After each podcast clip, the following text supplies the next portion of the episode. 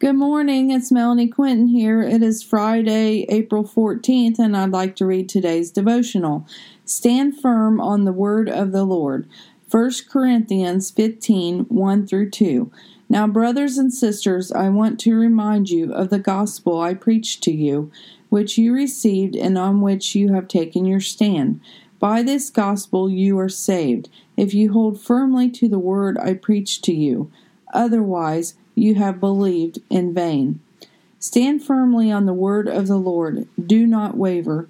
Do not believe in the way of the world. However, believe in the way of the Lord, for his way is the only way that leads to eternal life.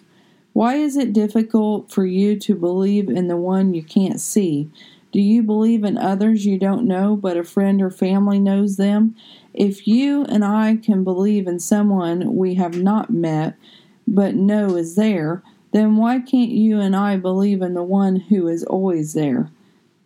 I would challenge you to think about that for a moment. How many times in your lives have you given someone the benefit of the doubt, but you are not open to believe that the Lord can perform miracles? We need to put our trust in the Lord, for He will not steer us down the wrong path. He is for us, He is not against us. We can do all things through Christ who gives us strength. Do not fall for the enemy's attacks, for he is roaming around looking for whom he can devour. Instead, trust the Lord and know your worth in him. Do not let the sun go down on your wrath. Instead, ask for forgiveness from how you treated another, spoke to another, or how you sinned against the Lord. He is just to forgive us of our, all of our sins. He is the only one that can take on the weight of our sins. The debt is paid. Start walking free today.